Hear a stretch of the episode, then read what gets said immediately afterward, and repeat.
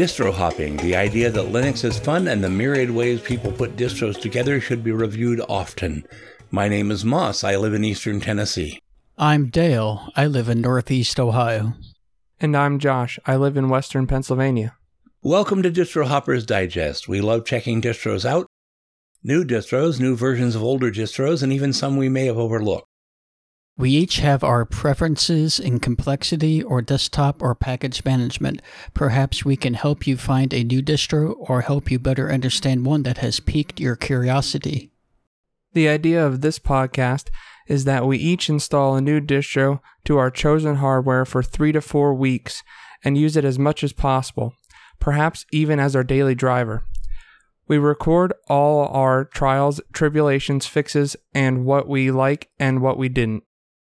I tend to prefer looking at distros that would be kinder to a new user, especially one who is l- hoping to move over from another operating system such as Windows or Mac OS. Oh, I tend to take on the more advanced distros and give them a go. And I'm more of a Linux gamer and sysadmin ninja.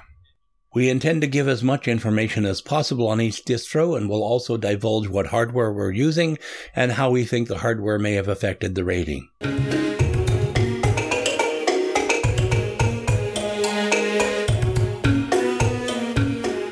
Welcome to Distro Hoppers Digest, episode 037, recorded on October 27th, 2022. For this episode, we will be reviewing Pardus 21.3 Delaunay, KDE Neon User Edition, and TrueNAS Scale.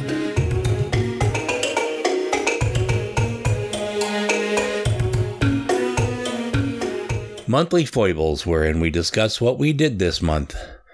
I spent a lot of time trying different distros to see what I could review this month. I got some good ideas, which should wait until next month. I've had two days of subbing in the past month, and we're planning our trip to Chambanacon after Thanksgiving. I have also had some interesting travails concerning Firefox on Mint 21, but I'll talk about those a bit later in the show. I've had some issues with Mint losing its panel, aka taskbar. There are easy fixes, but they don't appear to be permanent. I had this on only one machine, so I installed Mint 20.3 Cinnamon on it instead of my usual Mate, but then started having it on another machine. I noticed that I had never had this issue until the more recent kernel upgrades of 5.4, so I tried 5.15. Nothing to report at present. Anything exciting going on with you, Dale? I finished making all the Ethernet cables for my network. That included my patch panel in my network rack. I use a blank panel and place individual Keystone modules in it, along with Keystone filler modules to cover the unused slots. I like the look and flexibility of a blank panel so that I am not limited to just Ethernet modules. Now that I have everything connected, I can move on to cable management and other organization.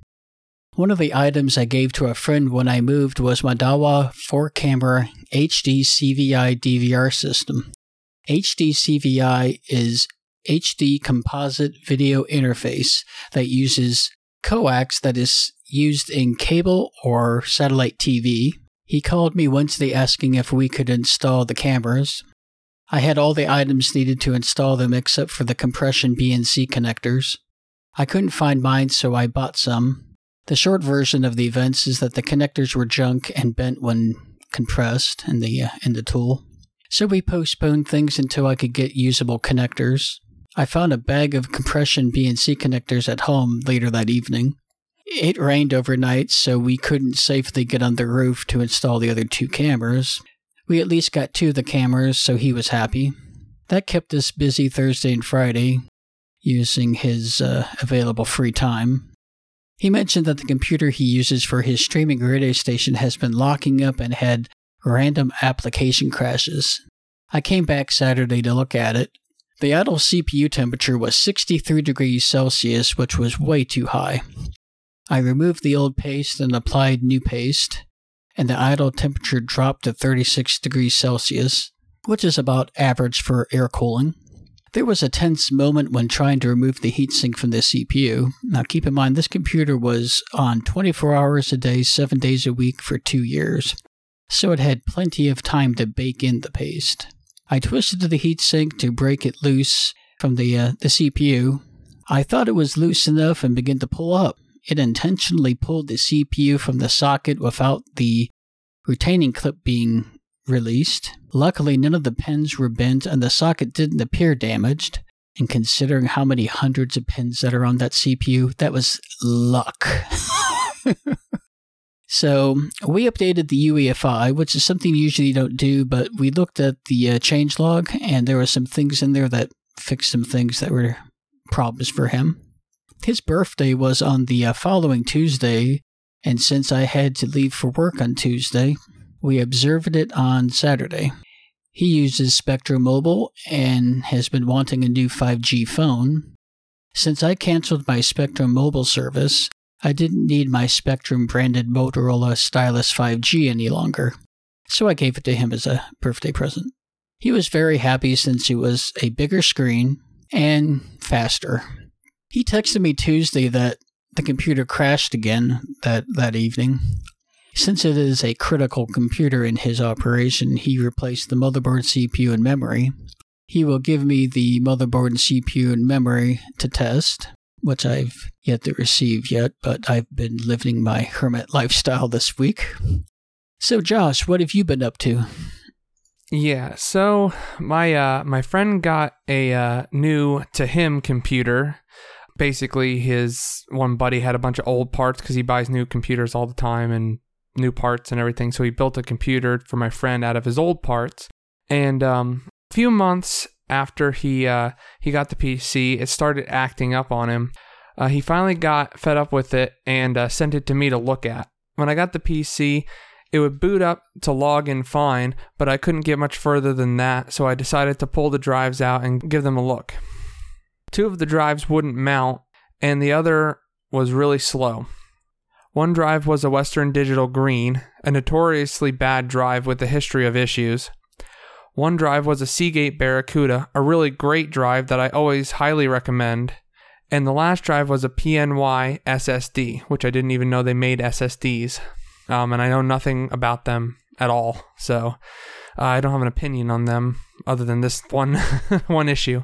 The WD Green was totally shot. Um, I couldn't even mount the drive. I, I didn't really dig too far on that one because uh, the last drive he sent me, uh, that was a WD Green, wouldn't mount or anything as well.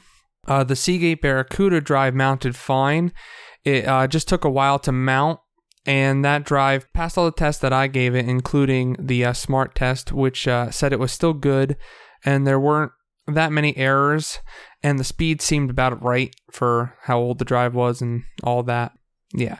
So this brings me to the PNY drive. That, on the other hand, it took a while to mount. I mean, a long time, probably like 10 minutes or so. I finally got to mount, and I did actually get all the data off of it, but I reinstalled Windows on it again, and that didn't work. I have uh, I have no idea what was wrong with the PNY drive. I'm still looking into it to see if there's any anything good left in it, but um, I couldn't even get it to get the smart test to uh, come up for it. It wouldn't even. It just basically said the drive wasn't there at all. So um, yeah, apparently the drive was new. The guy said he bought it brand new, so I don't know. I have no idea. So my friend told me that if I if I could get the drive to work, that I could keep the drive. So I'm gonna try a little harder and see if I can um, get the drive to work. I don't know. I think it's pretty much shot though. So after uh, telling my friend that he effectively had only one drive left and it was a hard drive, not an SSD, he asked me uh, what SSD drives are good that he could buy. I told him about the Silicon Power drives, and he bought three of them uh, two 2 terabyte drives and one 512 gigabyte drive. Uh, so I installed Windows on the uh, 512 gigabyte drive and installed Steam and um, all of his games. I, I have them downloaded now, but I need to start each one of them at least once uh, because he doesn't have internet at his house. So um, as long as the games are started once, you can play them offline. That's just a Steam thing. It's it basically when you download the game, it just downloads the files, and then when you start the game up, it actually installs the game. It's kind of weird doesn't make sense, but that's how Steam has always been. So, other than my friend's computer, uh, I really don't have much else going on because uh, I haven't had a chance to really do much. Uh, my next goal is to get all my smart devices set up, like my uh, light bulbs and my smart switches. I'm possibly going to try Mycroft to try to uh, do the voice commands instead of using Amazon or Google products. Yeah, I have come to the conclusion that if I do end up using some sort of Amazon or Google product, I'm probably going to stick with Google um, just because both my wife and I have Android phones. So both of them effectively are able to uh, do voice commands from them. So basically, then I'll have three voice devices that I can talk to and say, you know, turn on the lights, do this, do that. Um, because I have my phone, my wife's phone, and I have a Google Home Mini that I got for free for signing up with Spotify. Well, I would like to point out that Alexa has an app for Android, which works pretty well. So if you can get the Echo cheaper than the Google Home, uh, go for it. So that's the thing. I agree with you there. You know, if it if it's a money thing, definitely, you know, don't hesitate to save some money. But for me personally, I have the Amazon stuff and I have my Google stuff, and I'm like, do I really want to have my Google phones and my Amazon stuff at the same time and both collecting all of my data at the same time when I could just have one and kind of limit the other half, even though, you know, Amazon gets enough of my data while I'm shopping. That's when you mount Calyx OS on your uh, Android phone. yeah. yeah, don't don't bring me down that rabbit trail again. I've been there. I'm there now. Oh, really? That's cool. Yeah, I've been using Calyx for several months. I've got a phone set up for my wife with it. We, for some reason, we can't get her contacts list to download to her SIM mm. card or elsewhere other than Google. And if it goes to Google, we can't get it off there onto a non Google right. phone. So that's the only reason she's not using Calyx OS now. That's such a shame. Uh, well, uh, that's it for me anyway. So on to the updates.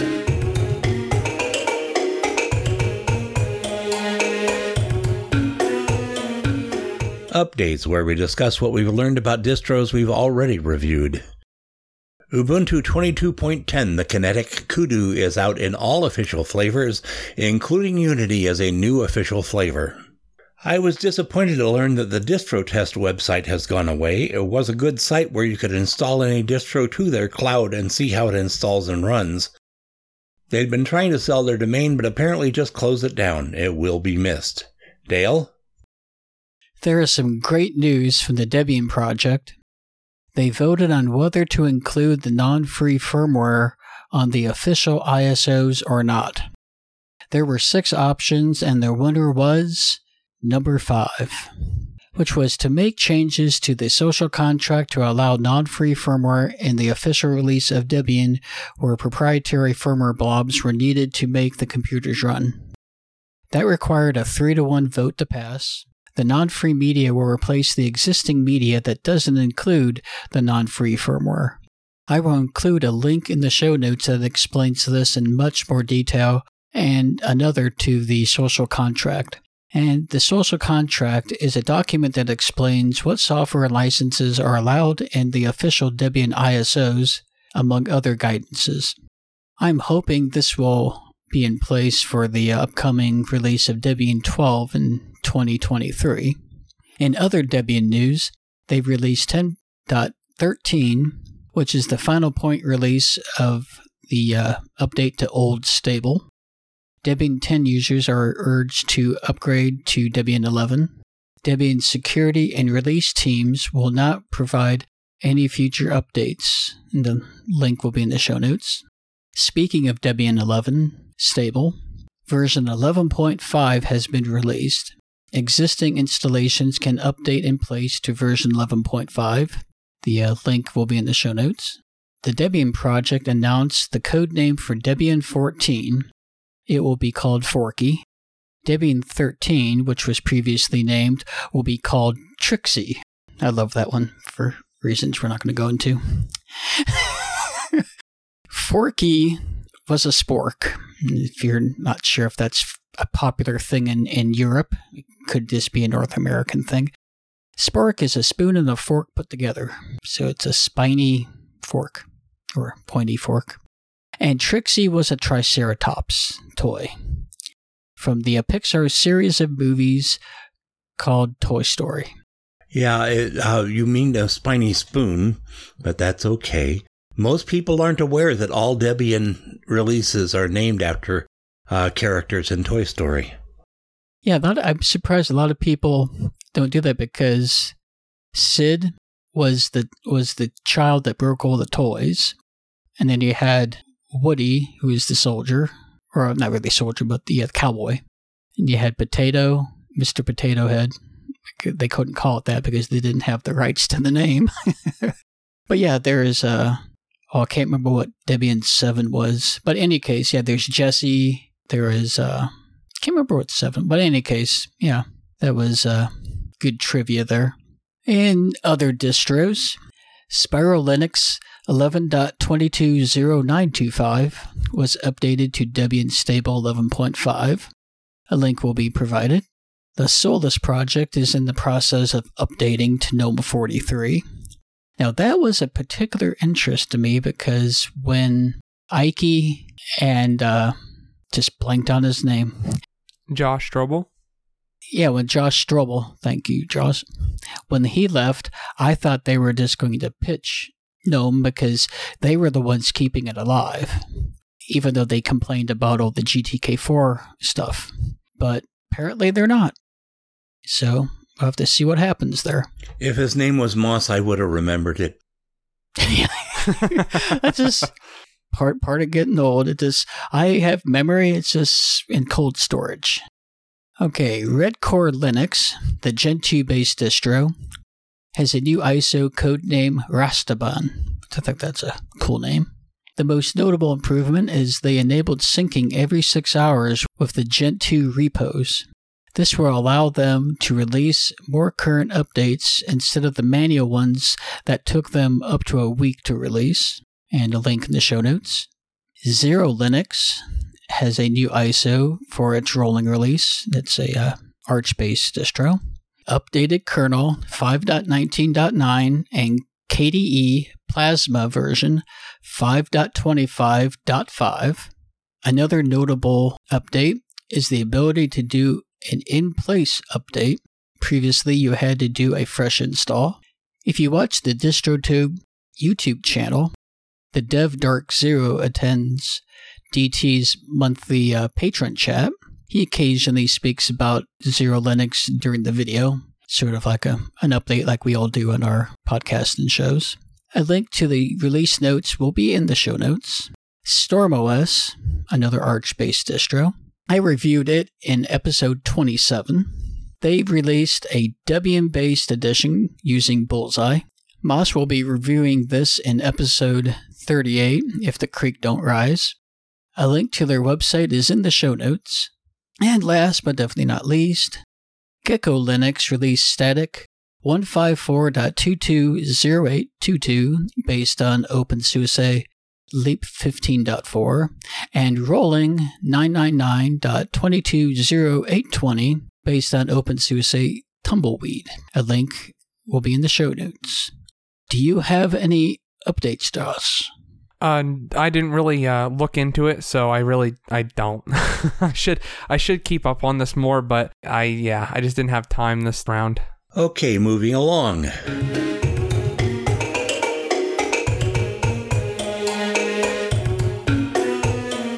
Beautiful failures what we tried and failed to install or run this month. Mint 21 has a way of losing contact with the Mesa drivers while using Firefox. I don't know whether it has this issue with anything else. The fix is to purge the repo version and install the Flatpak. Another possibility is to revert to Mint 20.3, which I've done on all of my machines, except my wife's. Thanks to Hoozy on the Mintcast Telegram group for finding the fix. I've also run into the issue of closing the app causing the whole panel to disappear. The answer is simple. For Mate, you open a terminal with Control Alt T and type gsettings reset hyphen recursively org.mate.panel. For Cinnamon, it's the same thing except the line is gsettings reset dash recursively org.cinnamon. Regardless of the simplicity of the fix, it has been happening more and more on my machines, and the fix does not appear to be permanent, so as I've never had this previously, I'm thinking it may be caused by the more recent updates of the 5.4.0 kernel. As I stated above, I have tried a different kernel on one of the two machines I've had this issue on. Dale? I didn't have any failures. So, Josh, Lucky you, Dale.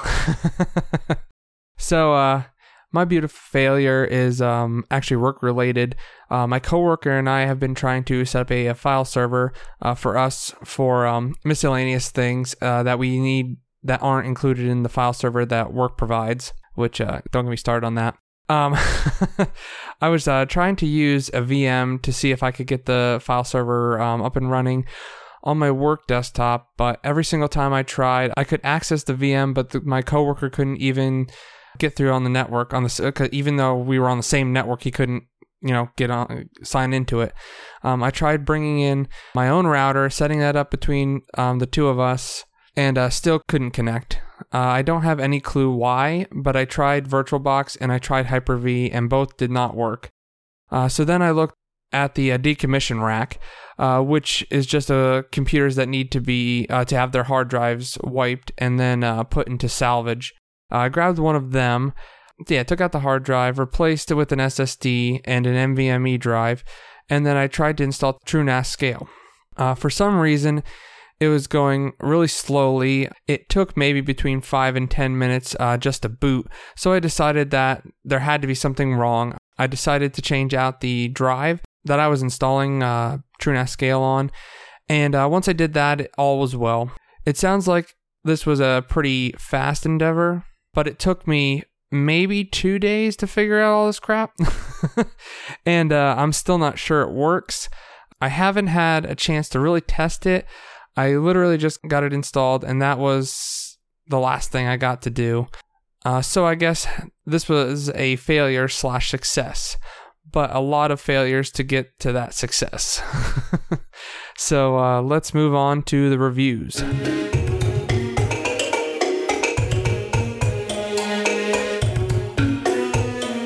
Okay, this episode I'm going to be reviewing KDE Neon User Edition.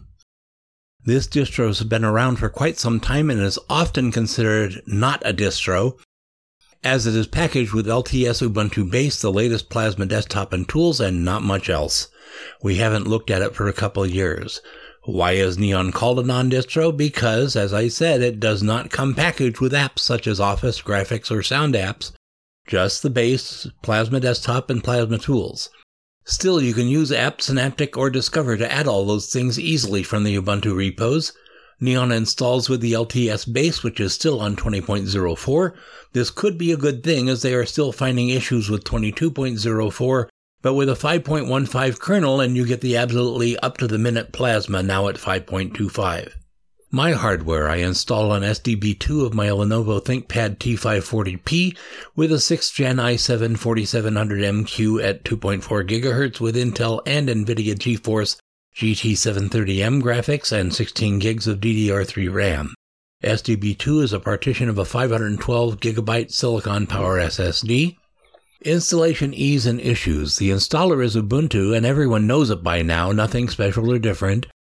If you've ever installed Ubuntu or Mint or anything based on Ubuntu not using Calamares installer, you've used this. Post installation hardware facts and issues. I am happy to report that my Wi Fi login was saved by the installer. It also did not mess with my grub, and I could easily change control back to other distros installed on the machine.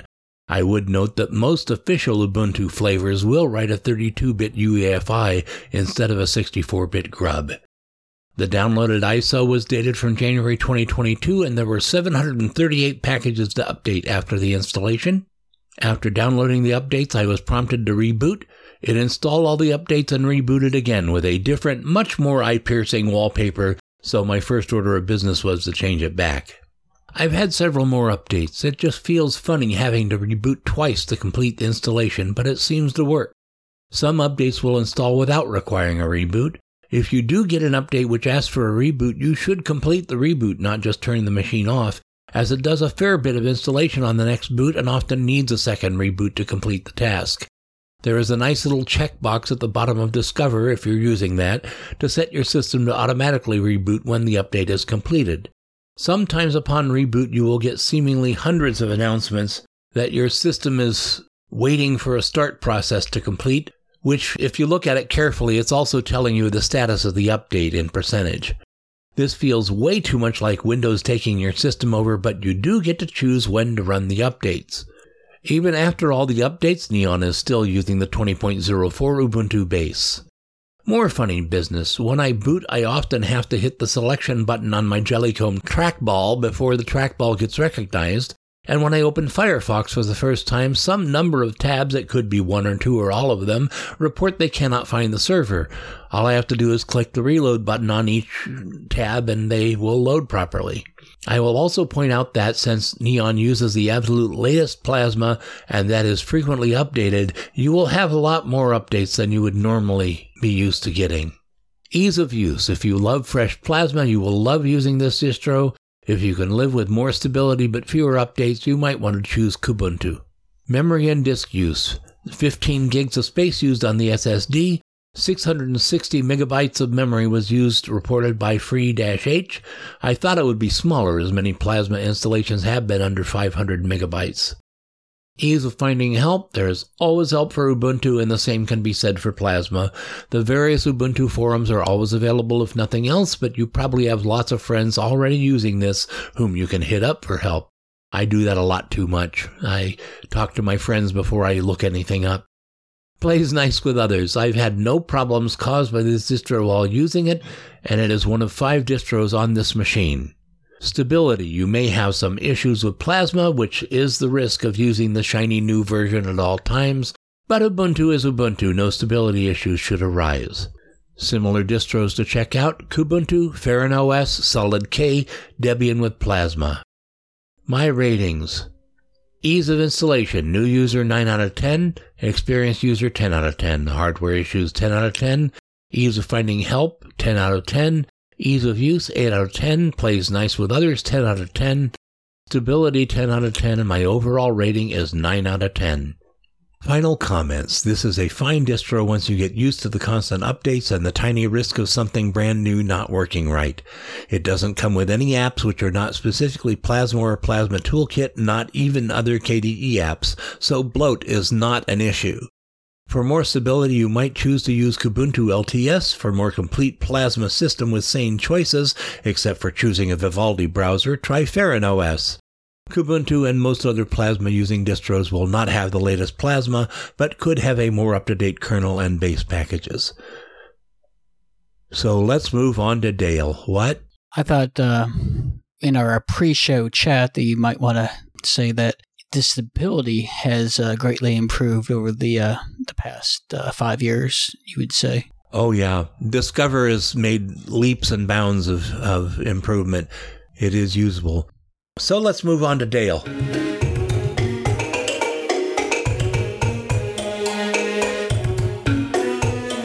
Okay, I have Pardus 21.3, and I think it's Dulane is how you uh, pronounce it. My uh, intro for this is the uh, distro request by listener Biku, which you will hear more from in our feedback section. Pardus is a Debian based distro featuring XFCE or the GNOME desktop. The name comes from the genus of the leopard. Pardus was created by the Turkish National Research Institute of Electronics and Cryptography a division of the Scientific and Technological Research Council of Turkey, in 2003. The first version was released in 2005 and was based on Gentoo Linux. Around 2013, it was rebased on Debian. There was a corporate edition and a community edition available. The community edition appears dormant as the last version was released in 2018. Currently, the National Academic Network and Knowledge Center maintains the distro. It is used by many government offices and military facilities in Turkey. It is available in Turkish and English. My hardware. The laptop I used is my Lenovo ThinkPad T460. It has an Intel dual core i5 6200U at 2.8 GHz CPU, a 14 inch display using HD graphics 520 16 gigabytes of RAM, and a 500 gig Samsung 860 EVO SSD. Installation ease and issues. I downloaded both the XFCE and GNOME ISOs. They are installed in a dual boot. The checksums provided were MD5 sum text files, but the file was formatted wrong, and the MD5 sum application couldn't read the file. I'm thinking it was created in a editor that had line breaks in it, and it doesn't like those hidden line breaks. I manually calculated the checksum by typing MD5 sum and the name of the ISO file. Then I visually compared the checksum to the ones listed in the MD5 sum file. A little tedious, but no big deal. This was done all via the terminal. Both live USB ISOs defaulted in Turkish, even though I uh, chose English during the, uh, the boot up or the grub selection, which required me to change the keyboard layout and language to US English. Actually, I found this out when I tried to type uname space dash A and found that the hyphen was not where it was on my US keyboard. And for FYI, uname hyphen dash or how you want to say it A is a command that displays the hostname, kernel version, and the CPU architecture in use. When the dash A flag is used, it means all information because there's other command switches, but I'm not going to go into that. The boot screen appeared with the name Pardus at the top of the screen with a language choice between Turkish and English. The following choices of Pardus Live, Pardus Live with Safe Mode, and Install and Install with Graphical User Interface. I installed the XFCE version first and chose the install option. It uses the Ncurses Debian installer. The installation was very easy compared to a normal Debian installation. I entered the host name followed by my name, username. I selected US English for my language and keyboard setting. I chose to install using the entire disk overwriting my previous Debian and the uh, Regolith installations. After a few minutes, the installation was finished. A reminder was given to remove the USB stick before the computer reboots. Then I pressed enter to continue. A post installation process ran for a minute or so, and the laptop rebooted. I installed the GNOME edition using the graphical installation option, which is again, it's the Debian installer, but it's themed with the uh, Pardus name and etc. I completed the same steps I did with the ncurses installed, with the exception of the disk partitioning. I selected the manual option and chose the 500 gig ext4 partition and resized it to 250 gigabytes. I wrote the changes to the disk and continued with the installation. I formatted the new partition as ext4. The installation began to install the files and completed asking me if I wanted to use UTC. And here's a a tip I want to include in here. I chose the UTC since that is the default method that Linux uses. If you're do booting with Windows, choose no would be the best choice because Windows uses local time by default. I chose to continue and the post installation process commenced. After a few minutes, the installation was complete and I rebooted post installation hardware facts and issues. Upon reboot into the XFC edition, I signed in and was presented with a notification to connect to the Wi Fi, and I forgot to put this in the notes. One thing that is lacking with the Debian installers is it doesn't copy over the uh, Wi Fi. So you have to type it in again, but that's to be expected with Debian. Then the welcome screen appeared. I clicked on next and it presented me with a graphical list of wallpapers to uh, choose from. There was a default one already selected.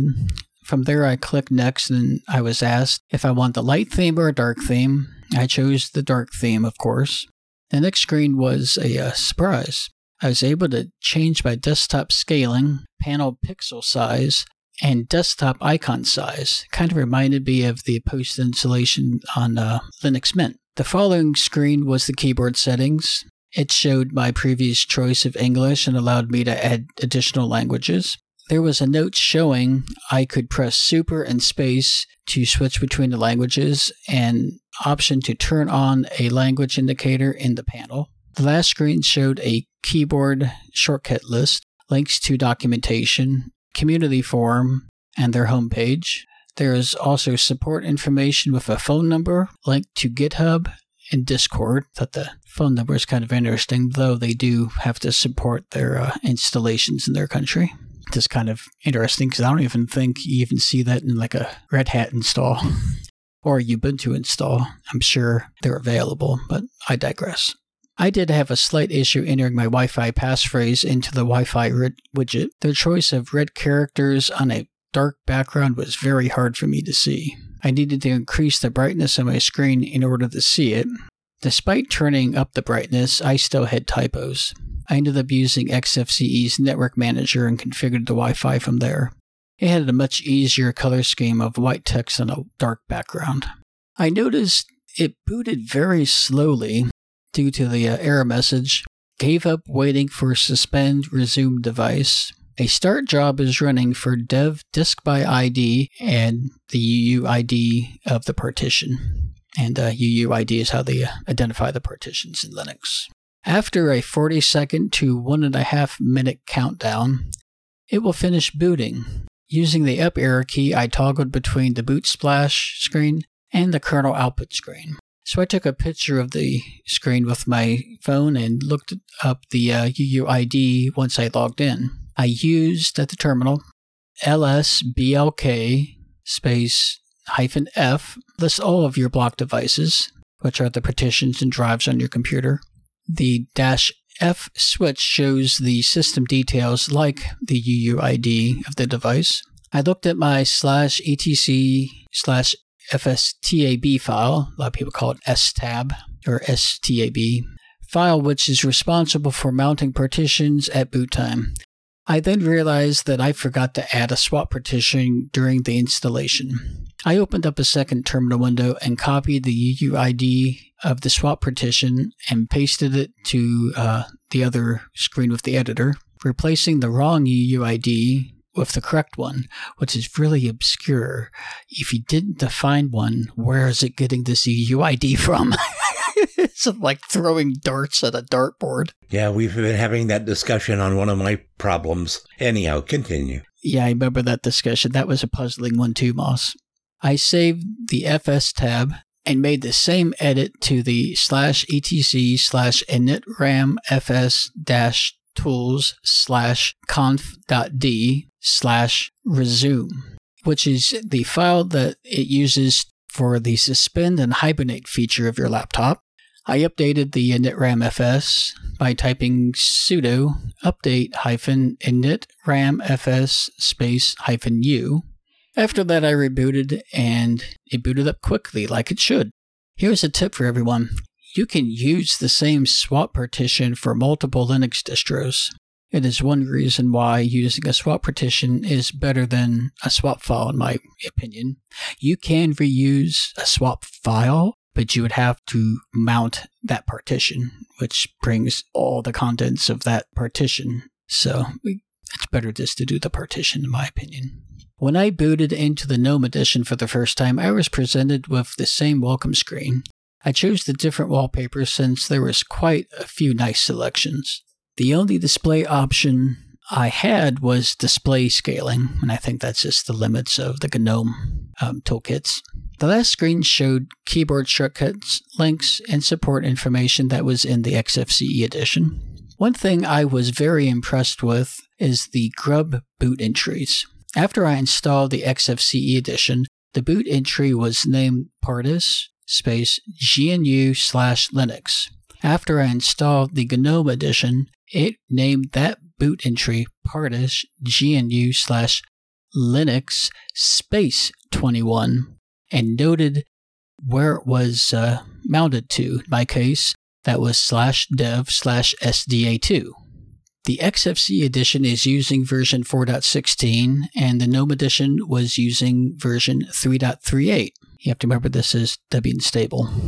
Um, testing has the the 4 branch. Both of them are using the 5.10 kernel, which is LTS for, uh, can't remember until when, but it's still LTS. The packages are the same along with the two, with the exception of packages that are specific to each desktop, like Thunar, file manager, and XFCE, and GNOME files in uh, GNOME. Even though they are interchangeable, they're both GTK apps. Pardus has its own themed About window for each desktop. It contains the same information, but it is just presented with a better formatted order. Looks uh, very professional looking. In their About window, you have the ability to export system details, which is useful for submitting for help. It will gather all the details, prompt you for your password, and then place the compressed file, which is a .tgz file, on your desktop. They are using a customized GNOME Software Center as their GUI package installer. Their GUI updater appears to be using a common GTK framework, which matches their Software Center. There is a GUI deb package viewer installer in the same theme as their package management software. In addition to their Software Center, they have another package installation tool called Packages. I used it when I couldn't find Joe, my uh, favorite text editor in the terminal, when searching for it in the Software Center. I had a similar experience on Pop! OS using their Pop Shop Software Center. They also have the good old Synaptic Package Manager. Since this is intended for office slash productivity work, I looked to see what was installed. They have a document scanner, document viewer, drawing application, and a GNU image manipulation program, aka GIMP. Others include Evolution, an email client at version 3.38.3-1partis1, which implies they custom compiled that. Firefox is the ESR, which is the extended support release, and it is at version 102.3. LibreOffice is their chosen Office package. It is the Debian packaged version of 7.04 2, which is fairly recent. There is a USB writer and formatter that appears to be custom made. The formatter uses FAT32, ext4, NTFS, and exFAT. If you're requiring Java, they have an installer. They have a very nice power management application that includes screen brightness control. The last I will mention is Totem, aka GNOME Videos, at version 3.38 0 and VLC version 3.0.1.7.4. The only difference I found with the XFC edition were the included XFC apps, like Mousepad and Ristretto, which are a notepad and image viewer. Pardus uses its own uh, curated app repositories. One thing that is absent is Flatpak and Snap. Some of you may cheer, some of you may sneer. Neither one is installed, and I didn't see any ability to add it to the Pardus Software Center. That, however, doesn't seem to be an issue. After looking through the Pardus Software Center, I was able to find apps and other distros that are only available via Snap or Flatpak. I was surprised to see such apps as Zoom, Skype, Signal, and Discord were available. Ease of use. In the GNOME edition, they are using GDM as the display manager. I was happy to see that my language and keyboard settings were retained from my installation choices. The language issues during the live session must have been an oversight. In fairness, this is a Turkish developed and Turkish used distro. I'm not familiar with Turkey, so I don't know if they use UK or US English. The dark theme is called Pardus Dark, which is very nice. One of my favorite dark themes I've seen. It is a little darker than the other dark themes I've seen. I took a look at the uh, installed uh, extensions, and uh, one caught my eye. Pardus created an apt update indicator. It looks similar to the shield icon a Linux Mint uses to uh, show their updates. The design is very well thought out. When I clicked on it, I can see that everything is up to date with the uh, last date it was checked in time.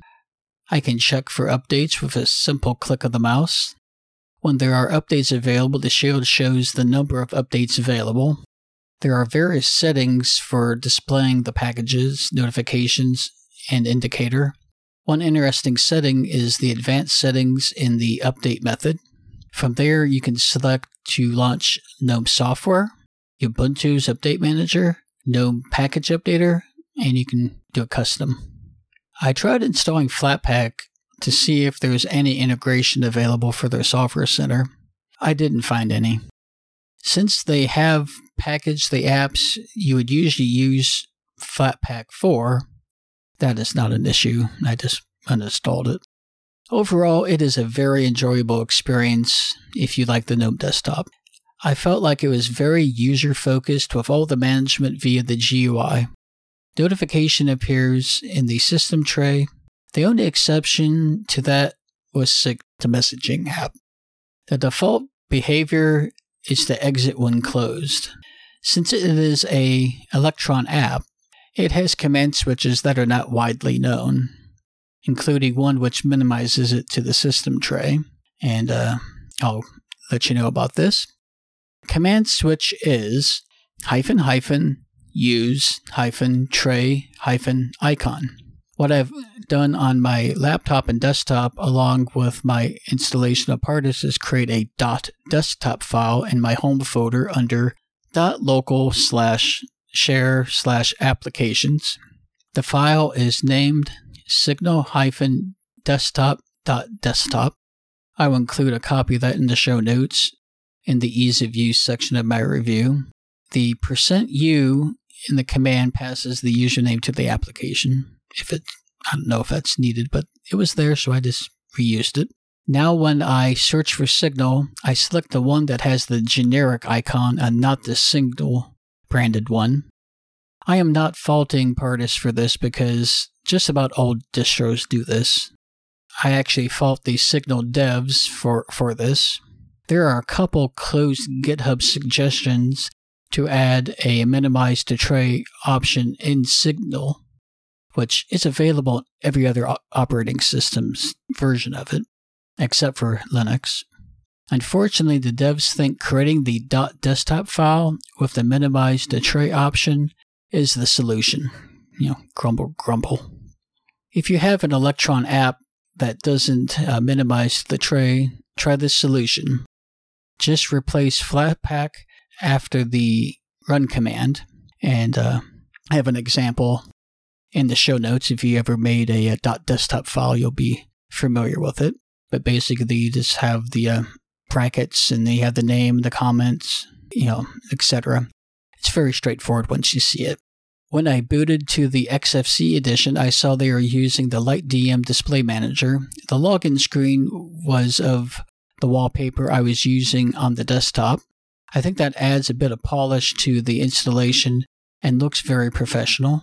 I wish they would have done that in the GNOME edition, as GDM does support login screen images, though many distros never take advantage of that.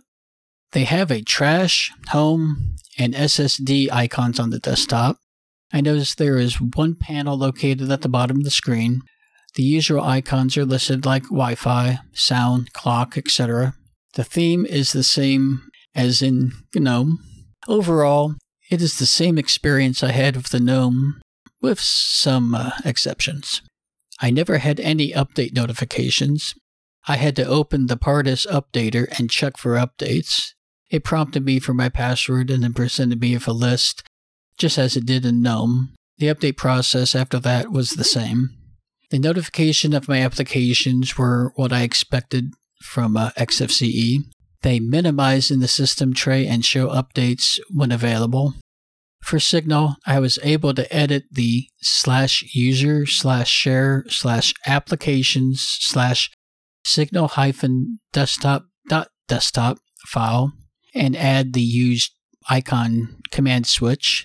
For some reason I don't understand, sometimes that doesn't work and you need to create a separate one in your home folder as I previously described. And that slash user slash share, that's where all of your desktop files are held. Memory and disk use. GNOME. 7.5 gigabytes of space used on the SSD, 637 megabytes of memory was used, uh, reported by free-hm, which I thought was pretty good for GNOME. And XFCE had 7 gigs of the space on the SSD. 580 megabytes of memory was reported by free-hm, which is about typical for XFCE. Ease of finding help. I did not seek out any help. I did, however, scroll through their forum. It appears active. You may need to use a translator, even though I selected English. That is because some of the menu items and some of the forum posts are in Turkish. They also list Facebook, Twitter, LinkedIn, Discord, and YouTube. I will look into leaving a suggestion in their GitHub since I do have an account. Plays nice with others. Yes, it plays very nicely with others. I wish others worked the way it does. Stability. It is Debian stable. It is stable as you can get. As for their applications, I didn't have any issues with them. Now, the similar distros to check out, well, to match uh, theming to theming and everything, I would say MX Linux and Spiral Linux. The ratings. Ease of installation for a new user, I'm going to say 7 out of 10 because it's still Debian. A little bit tougher in the ncurses, but I think most people are going to choose the GUI. Experienced users, it's going to be a 10 out of 10. Hardware issues, 10 out of 10. Ease of finding help, community, and web, I'm just going to be generous and say 9 because I did see there was a lot of English. So I'm pretty sure if you post something in English, you're going to get an English reply. At least that's my assumption. Ease of use, I'm going to say 8 out of 10. And I kind of uh, averaged that between the two of them because the little niggly things in the XFC not getting notifications and, and such. But overall, yeah, I could overlook that somewhat. Plays nice with others, so 10 out of 10. I don't know what they're doing with their script to uh, rename the uh, grub entries, but well done. Stability, 10 out of 10. It's Debian at the core. And I'm going to have two uh, overall ratings. 8 out of 10 for the XFCE for the previous mentioned niggly bits, and 9 out of 10 for, uh, for the GNOME. Now, my final comments. I wasn't sure what to expect after my uh, language issues with the uh, live ISO. Overall, I was very pleased with both editions. I think the XFC edition needs a bit more work to be at the level of the GNOME edition. With that, I will say that if they added the login screen image to match the uh, chosen desktop wallpaper, it will be a very professional first impression like it was on the XFCE edition. I mean, I can't understate that. People that are used to Windows and graphical, and when you boot the computer up and you see this beautiful wallpaper and a login screen, it just really looks good. The only issue I have, well, with newer hardware is the kernel is only at 5.10. A newer kernel would be better since this is based on Debian stable. Once Debian testing 12 is released, they may update the kernel if they don't already custom compile their kernel and add new features, which I'm not sure if they do or not. When Biku told me that this is, in his opinion, he found Pardus to be the best out of the box Debian distro, I was very curious. However, I must say that I agree. The developers of Pardus have really done a great job and should be proud of their distro. Now let's move on to Josh's review.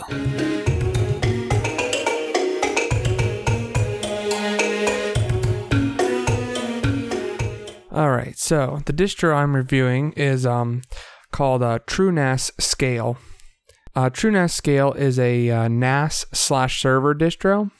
It is developed alongside TrueNAS Core, formerly known as FreeNAS. TrueNAS Core is the BSD version uh, that has been around a lot longer. It is very good for a, a uh, NAS server, but lacking in application availability. So it is mostly used as a NAS, and that's about it. I know a lot of people do use it for other things, but it's being BSD based, it's a lot harder to have applications for it, and you got to get into the weeds more of things and learn a lot more if you're not used to BSD. So, uh, TrueNAS Scale, on the other hand, is a Linux-based distro. Actually, it's uh, based on Debian 11. They, I think they started with Debian 10 when they first created it, and then they updated it to Debian 11. The advantages to this are um, you have all of the uh, NAS capabilities, but also you have a uh, plethora of containers to choose from. TrueNAS Scale primarily uses Docker for its container distribution. Uh, you can also use virtual machines to host whole um, operating systems if you would rather do that. And it uh, just uses KVM to run the virtual machines. The uh, hardware I used for this, I installed it on a uh, my custom built. Well, it's, technically it's Dale's custom built PC that he uh, gifted me. It has a, a, gigabyte motherboard, Intel i5 3570K CPU, 16 gigabytes of DDR3 RAM, 128 gigabyte mSATA boot drive, two 128 gigabyte SSDs that are mirrored, two Seagate and one HGST 2 terabyte SSDs in RAID Z1, and four Western Digital Red 1 terabyte HDDs in RAID Z1. I'll explain the RAID part later on. Installation, ease, and issues. The installation of TrueNAS Scale is very simple. You create your boot drive, boot from the USB, and you're dropped into a pretty easy text based installer. It's N curses, so it actually looks decent. It basically allows you to select the drive you want to install on and then create a password, and that's about it. Then you just reboot the system, pull the USB, and wait for the system to reboot. It really is that easy. I can't emphasize the ease of installation enough for this one. Post installation hardware facts and issues. On first boot, if your monitor is plugged into the machine you're installing TrueNAS Scale on, uh, then it will eventually boot up to a screen that shows you the IP address that the web interface is running on. And then some other basic options like setting a static IP, rebooting, and shutting down the uh, TrueNAS Scale server. I don't know if I mentioned that yet, but TrueNAS Scale runs a web server that it sets up by itself, and you log into it that way from another computer in the browser.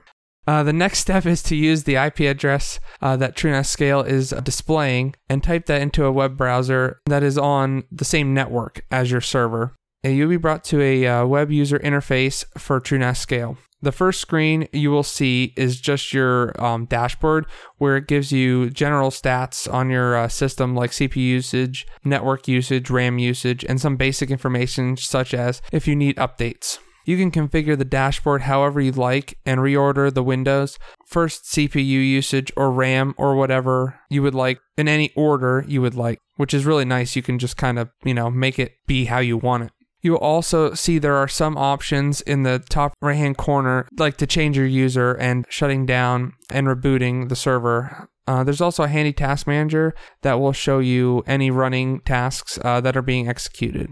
There are several other options on the left side that will bring you to different pages in the uh, interface. Uh, the next one down after dashboard is your storage. Inside the uh, storage tab, you can create pools of disks using the web interface with the ZFS on the back end. Uh, you can import your pools if you have any that need to be imported. You can take snapshots of those pools and you can uh, see the individual disks that the pools are associated with. And those are all options in the top right hand corner. After you create your pools, you can then start creating data sets, which are like file systems within file systems to separate out your data. I know that sounds redundant, um, but the nice thing about ZFS is every time you create a data set, it is like you're creating a new file system with its own hierarchy and performance.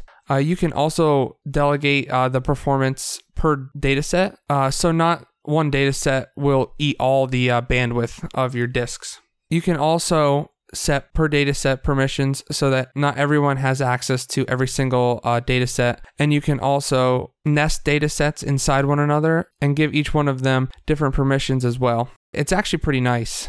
And I hesitated to give an example of data sets being like folders in a file system because they are and they aren't. They are in the way that when you make a folder in a file system, that folder has the same amount of storage as the whole file system, you know, depending on what other files you have on it, but it's the same concept. But that data set also has its own separate set of users and, you know, performance that you can tweak and all that kind of stuff. Compression you can put on that data set. It's very different from folders, but it's kind of similar. it's confusing for a first time person that's hearing this, but definitely um, you can wrap your head around it if you think of it like a folder with just better performance overall. Uh, the next tab on the uh, left hand side is the shares tab. That basically lets you do all sorts of shares, such as SMB and uh, NFS shares. Uh, you can share even um, iSCSI blocks, which is kind of nice. It's kind of like plugging your hard drive in over the network, which is really nice if you ever uh, had to use that. Here you can also set up all of your shares preferences and enable and disable them and each uh, individual share shows up in this area uh, so you can manage them all from one window. The next tab down is the data protection tab. This tab is actually really cool because this lets you set up periodic scrub tasks, which a scrub is basically just the way ZFS checks all of your data to make sure it's correct. It has a, a snapshot tasks, uh, which snapshots are just the state of the file system when you take the snapshot. So uh, you can roll back to that state at any time. So yeah, it's like basically just like taking a backup of that folder, data set, whatever you want to call it, so you can restore it back when you want to. But the snapshot is stored on the same disk, so it's not like a backup. It's just a way to get back to an older version of your files if you need to. Replication tasks which basically lets you uh, replicate any ZFS file system pool or anything else directly to another ZFS pool. You can just like kind of send the whole file system to another ZFS file system and like it, will be a perfect mirror, but that's the way you back it up. You don't use snapshots to back up, you use the replication to back up because it literally replicates every block on your disk to another server or disk in your system. Now, is that like ZFS send? Yes, that's what it's using. Uh, basically, the replication send receive. Okay. Oh yes, and um, this tab you can also set up rsync tasks and perform smart tests. rsync is just another way to back up your system, but it just goes file by file instead of the whole block. And the smart test obviously lets you know if your disks are failing, or at least hopes to tell you if they're failing. Sometimes it's not exactly smart. Uh, the next tab down is the networking tab. Uh, this basically lets you do static routes uh, for different configurations, and uh, you can set up new interfaces, such as if you add a NIC, you know, a network interface card to the server, and um, it needs to be configured. You can go there to configure it. This also gives you basic information on your system, like its host name. Um, if you're using a proxy server and your DNS server that you're using as well, it'll give you both of those uh, informations if you need that. You can also set up a uh, OpenVPN client uh, to access your server from anywhere. But on a side note, what I use is Tailscale. I just download the Tailscale Docker um, container, and then I can access my server uh, from anywhere as long as it's on the same Tailscale network as like my phone. If I want to access it from there or another computer, yeah, Tailscale is another can of worms. That is, it's an amazing application, and um, yeah, I would uh, talk hours on that. Uh, the next tab down is the uh, credentials tab. It is a tab that you can set up local users and groups, uh, certificates, and even two factor authentication. This is a very important tab because this is how you are able to get your shares to work properly because you need uh, to have a user on the server and a group that the share is associated with so that you can um, have passwords and whatnot for your shares so you don't you know just opening them up to whoever you can also set up active directory in this tab as well um, i don't use that at home because it's kind of crazy but if you're in a work environment that definitely will help things uh, the next tab down um, is your virtualization tab. This is where you can create your virtual machines if you would like to uh, use them instead of Docker containers, or you can use both at the same time. It doesn't matter. It's just another thing you can use, another tool in your uh, belt. Uh, this is nice, especially if you need to test out something remotely. Um, you can just quick install another operating system, and it would be like you're actually on the on the same network with another computer. This is pretty self-explanatory. It's basically just like using VirtualBox or anything like that. It's all within Tailscale's interface. And actually, um, to know about using an operating system within an operating system to be on the same network. I actually did have to use that once. It really does work well if you have to do that because if you're using a virtual machine on your server, then that virtual machine is like another computer that's literally inside the building that your um, TrueNAS scale server is in. So it's pretty nice. It's it's a step above like using Tailscale basically it brings you literally to the building instead of being in your building but on the same network the next tab down is the uh, docker where you would do your um, docker you know containers where you'd get those.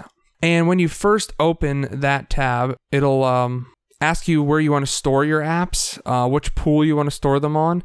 I, I choose to store my apps on my uh, SSD because it's a lot faster uh, to deploy them on an SSD than it is a hard drive. Uh, this process does not take long, um, and deploying the apps should not take that long either on an SSD. But adding True Charts uh, takes a while. True Charts can take anywhere from 15 minutes to an hour to actually add all of the options. Uh, once you add the repository, it just has to pull down all of the containers, verify them, and all that. Uh, one thing to definitely keep in mind is that the official apps are actually pretty limited on options because they're basically ready to go out of the box.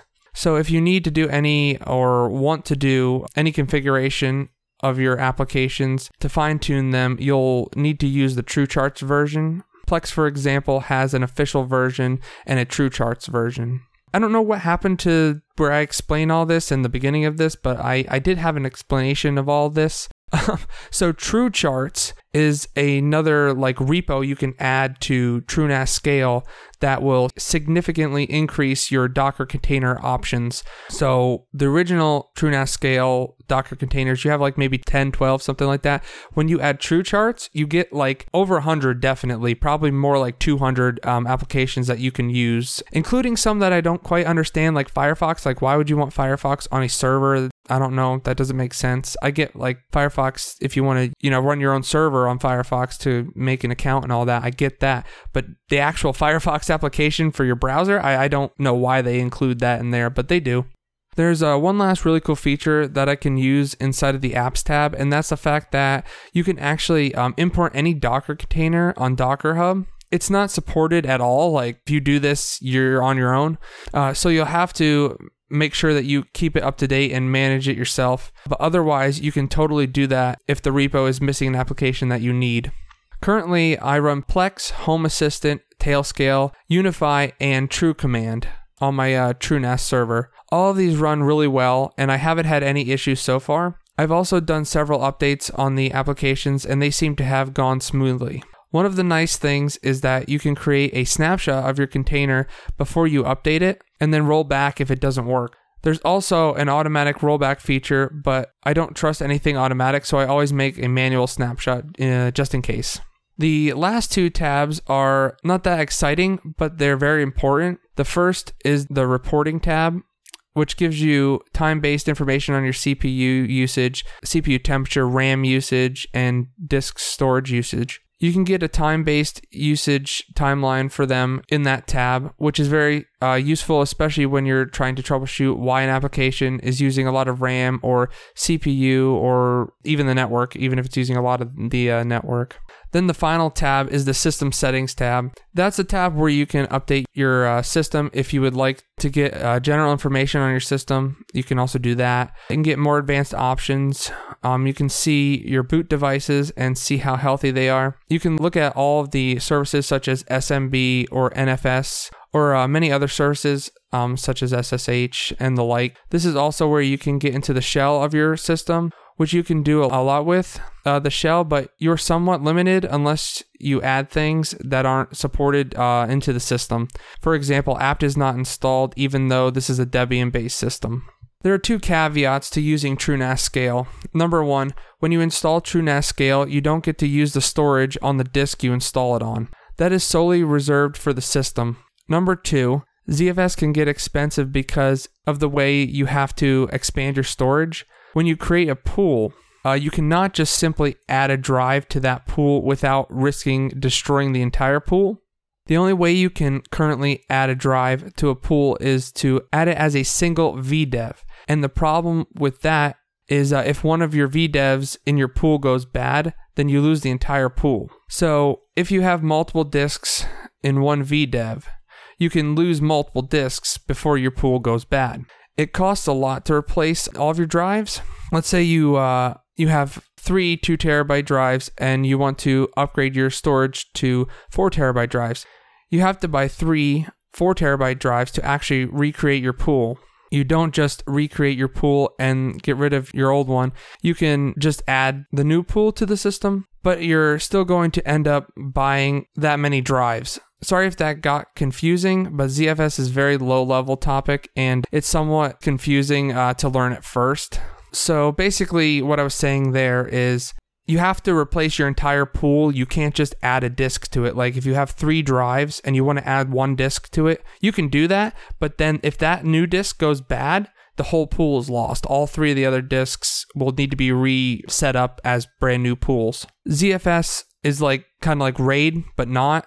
So that's why the concept of pools and VDEVs and all that are in there. And I thought I explained the um, RAID Z1 and all that in this, but I guess not. I'll just explain it now quick. So, like RAID Z1 is like RAID 5. So you have one disk that can fail, and you're you'll still have your pool. It will will still be available. Then it goes RAID Z2 and RAID Z3, which you can lose two drives and three drives. That's what the one, two, and three stand for. So I figured I'd just explain that and uh, yeah, like I said, it is a it is a very uh, confusing topic to learn. But if you're interested at all, Reddit has a really good place you can go for ZFS talk if you uh, are really interested in that. Ease of use. Once you log into the web GUI, uh, this distro is very easy to use for a more advanced user. But it may get overwhelming to a new user. Even so, compared to using all of this on the command line, the system is much, much easier than that. Memory and disk usage. It was using about 2.69 gigabytes of space on my SSD. Memory usage for TrueNAS Scale is different from a desktop distro.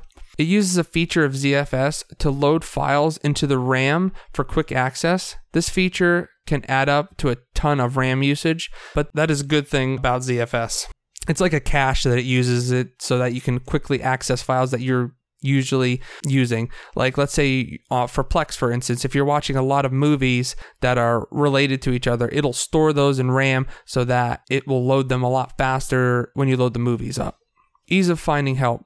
There's a ton of documentation on their forums for not only TrueNAS Scale, but also TrueNAS Core, which a lot of TrueNAS Core's documentation translates over to Scale's documentation. They also have a very vibrant Reddit community that I have used many times to get answers to my problems, and not once have they failed me yet, I should say. Yeah, the community there has been really good, and uh, they'll answer you real quick.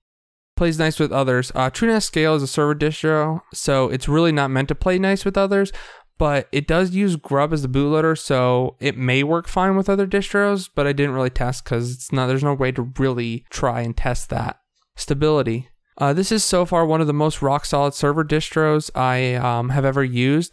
And the best part is, if anything goes wrong, there is an easy rollback solution built into the system. That, on top of all of the backup solutions via ZFS, there is basically no way this can explode on you. Not to mention, even if your main root drive goes bad, you can just reinstall a new root drive, install TrueNAS Scale, and all you have to do is point that drive to where you were using your configuration files from your last time because you store your configuration on another drive. And the data, you point it to the configuration file and basically it just resets everything up as you had it before. Gaming ease. You would think this is not applicable um, to this scenario, but there is a easy GPU pass-through option.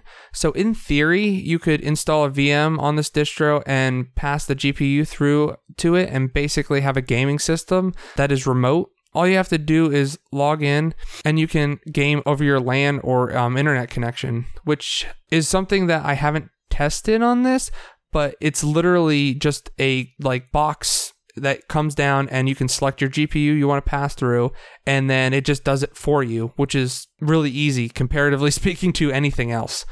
Similar distros to check out TrueNAS Core, which is the BSD version, as I said, Proxmox, which is another server distro that does virtualization, and Rockstor OS. Rockstor OS I actually just found out about, and it's actually an OpenSUSE based um, NAS distro that focuses on Btrfs, which is very um, intriguing to me. Uh, now for the ratings. Ease of installation. For a new user, I'd say 7 out of 10. It's very easy, but the ncurses interface can get a little jarring for a new user. I can understand that. An experienced user, 10 out of 10. It's extremely easy. Just click, click, click. And basically, as long as you know what it's talking about, you'll be able to install it easily. Hardware issues, 10 out of 10. As much as I looked on the Reddit community, I didn't see anything that was related to a hardware issue. Mostly just software stuff and how to work with ZFS. So I'm going to say 10 out of 10 for that because I didn't really experience anything and I haven't seen anything that I know of. Ease of finding help, 10 out of 10. They have, like I said, good Reddit community. They have forums. They have a bunch of documentation. It's uh, really easy to get help.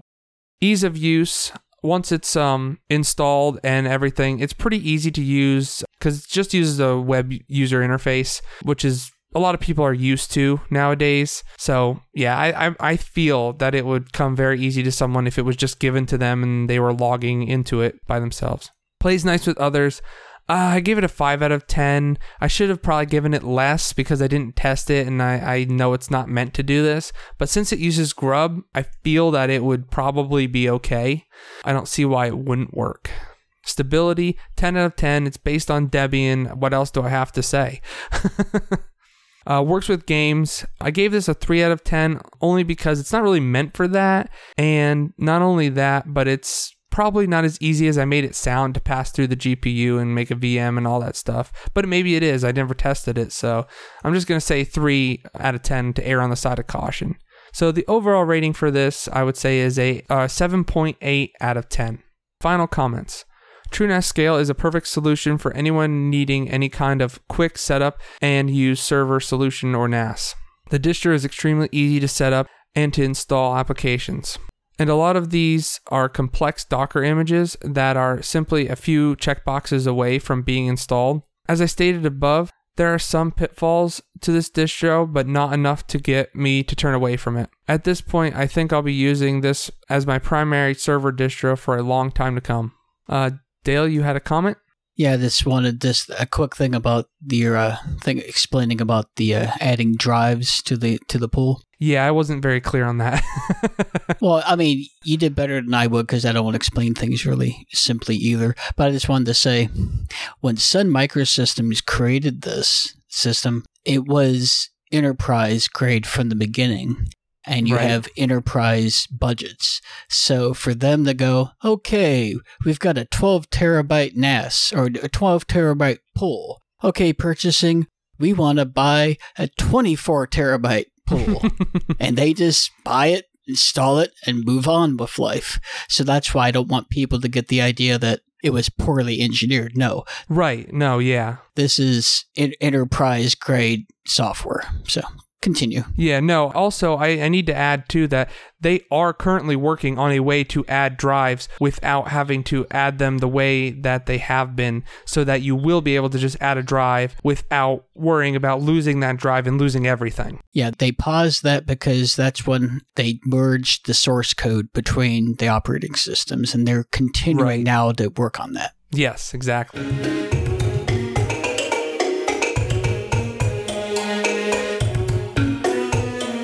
New releases this month. From 922 to 1027, ExTiX 22.9, Mabox 22.09, Debian Edu 11.5.0, Sys Linux OS 2022-09-24, Raspi OS 2022-09-22, Crux 3.7, OSGeo Live 15.0, Spiral Linux 11.220925, Linux FX 11.2.22.04.3, Nitrux 2022-1001, Arch 2022.10.01, FatDog 64.813, Sparky Linux 2022.10, Redcore 22.01, KDE Neon 2022-1006, Snal Linux 1.22, KOS 2022.10, Robo Linux 12.08, Makulu Linux 2022-10-05, Open Mamba 2022-1012, Kodachi 8.26, Bluestar 6.0.1, Arch Labs 2022.10.15, PZ 2.3.1, Void 2022-1001, Whonix 16.0.8.2, EasyOS 4.4.2, AntiX 22, LibreELEC 10.0.3, SmartOS 2022-1020, IPFire 2.21-Core 171, OpenBSD 7.2, Ubuntu 22.10, all flavors including Unity, Arco Linux 22.11.02, System Rescue 9.05, Peropesis 1.8, 4M Linux 40.1, Tails 5.6, Regata 22.0.6, and Voyager 22.10.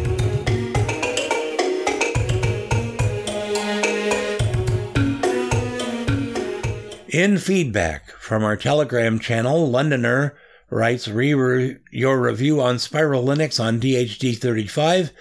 To check disk space on ButterFS, rather than use df, you can use sudo butterfs file system usage slash. Note if you have subvolumes such as slash and slash home on the same partition, using slash home in the above command will give the same result. Refer Learn Linux TV video at 23 minutes 56 seconds, and there are links for all this. And Dale has a response.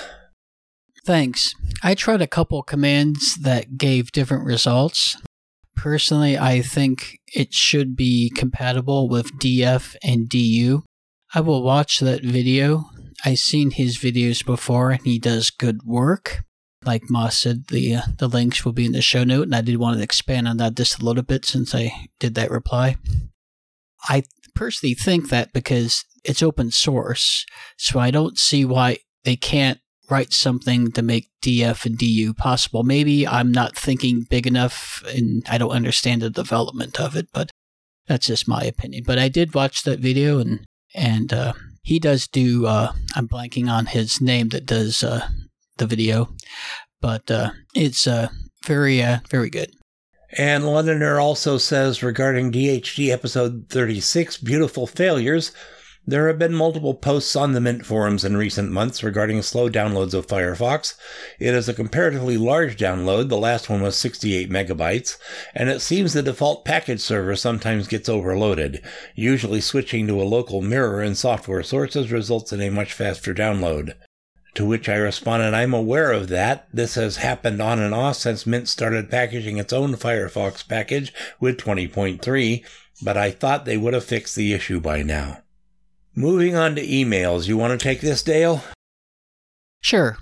Uh, listener Biku, he uh, wrote me to my personal email. Hi there, Dale. I know you're a fan of Debian, so here is a great yet little known Debian based distro for your consideration.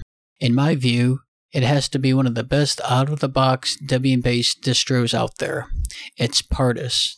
Would love your thoughts and views on this distro after you have a test run of it. Take care. Bye, Biku. And my uh, reply Thank you for the suggestion. I will check it out and most likely review it in a future episode. Or more like a current episode. And I did it the next episode because I really was on the fence about the ones I was going to. So I was like doing the uh, user requested ones first. And then uh, Biku had a follow up to my reply. Absolutely looking forward to that episode. By the way, you guys mused about grub reporting labeling Ubuntu instead of Xubuntu or Kubuntu in one of the recent episodes. I think grub slash OS prober gets the information from parsing the output of the following command lsb underscore release space hyphen i space hyphen s 2 greater than space slash dev slash null. The above command gets the relevant information from the slash etc slash lsb hyphen release file. This file is a plain text file where the information relevant to the distro, such as name, release number, code name, and description, can be set. Grub slash OS prober can also be set to get this information by parsing slash etc slash os hyphen release. It's a file. This file can hold even more information like links to the homepage, Bugzilla, and other support forum of the distro besides the name, version, number, code name, description, etc. Distro maintainer can also set the name to be reported by grub slash os hyphen prober and slash etc slash default slash grub by declaring in all capitals grub underscore distributor equals and then double quote my super distro double quote he gave as an example variable if he or she wishes now why ubuntu and or other official derivatives of ubuntu are not setting their own distro name in one of the files is up to them maybe something to do with canonical's terms conditions definitely maybe uh, smiley face. I hope you and other hosts, listeners, might find the above information useful. Say hello to Moss, Tony, and Josh. Wishing Tony a speedy recovery. Biku. And I replied, Thank you very much for sharing this information. Yes, I will share your email during the next episode, which actually is this episode after next. Sorry about that again. It will be a good information for everyone. I never looked up how OS Prober functions. Thanks again, Dale. Yeah, and I don't know why Canonical doesn't do that. I don't know if they use the phrase too many chiefs, not enough Indians. Well, you'd think each flavor would have its own group that would say, hey, why don't we go in there and fix this? Yeah. Yeah. Josh? No, I said I kind of agree there. Yeah. I don't know. I mean, you, you grow to a certain size and you lose control, in my opinion. Because if you look at these companies like, I don't want to get on the rant, but you look at these companies like Microsoft and Oracle and some of these, they're so large that there are parts of the company, the other part doesn't even know what they're doing. Sometimes they don't even know they exist. yeah. Well, thanks for that feedback, Londoner and Biku. Yes, we appreciate your feedback. And moving on.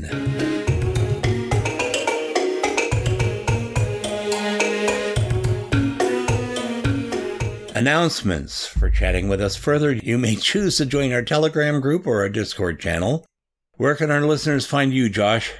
I'm uh, at Josh on Tech on most social networks, or email me at joshontech at pm.me. Um, also, you can find me on the uh, Crowbar Kernel Panic podcast. Dale? I am at Dale underscore CDL on Telegram and Discord. My email is Dale underscore CDL at pm.me. And you can hear me every week at Full Circle Weekly News and on Mintcast. My email is bardmoss at pm.me, and I'm on Mastodon as at Zyvla at hostux.social. Plus, you can find me, Dale, and Dylan at itsmoss.com. Before we go, we would like to thank all those who make this project possible. Archive.org for storing and helping distribute this program. Audacity, which we use to record and edit the show. Tony Hughes for managing the website and producing and editing the podcast. Joshua Lowe for work on our logo. All those who work on the teams which are creating, adapting, and maintaining the Linux distros we have reviewed this episode. Mid Air Machine, creators of the song Streets of Santivo, used as our music under Creative Commons license. Thanks to Linus Torvalds for the kernel, Richard Stallman for the GNU toolkits, and all those who have worked behind the scenes on free and open source slash Libre software. We will be back next month. Thank all of you for listening.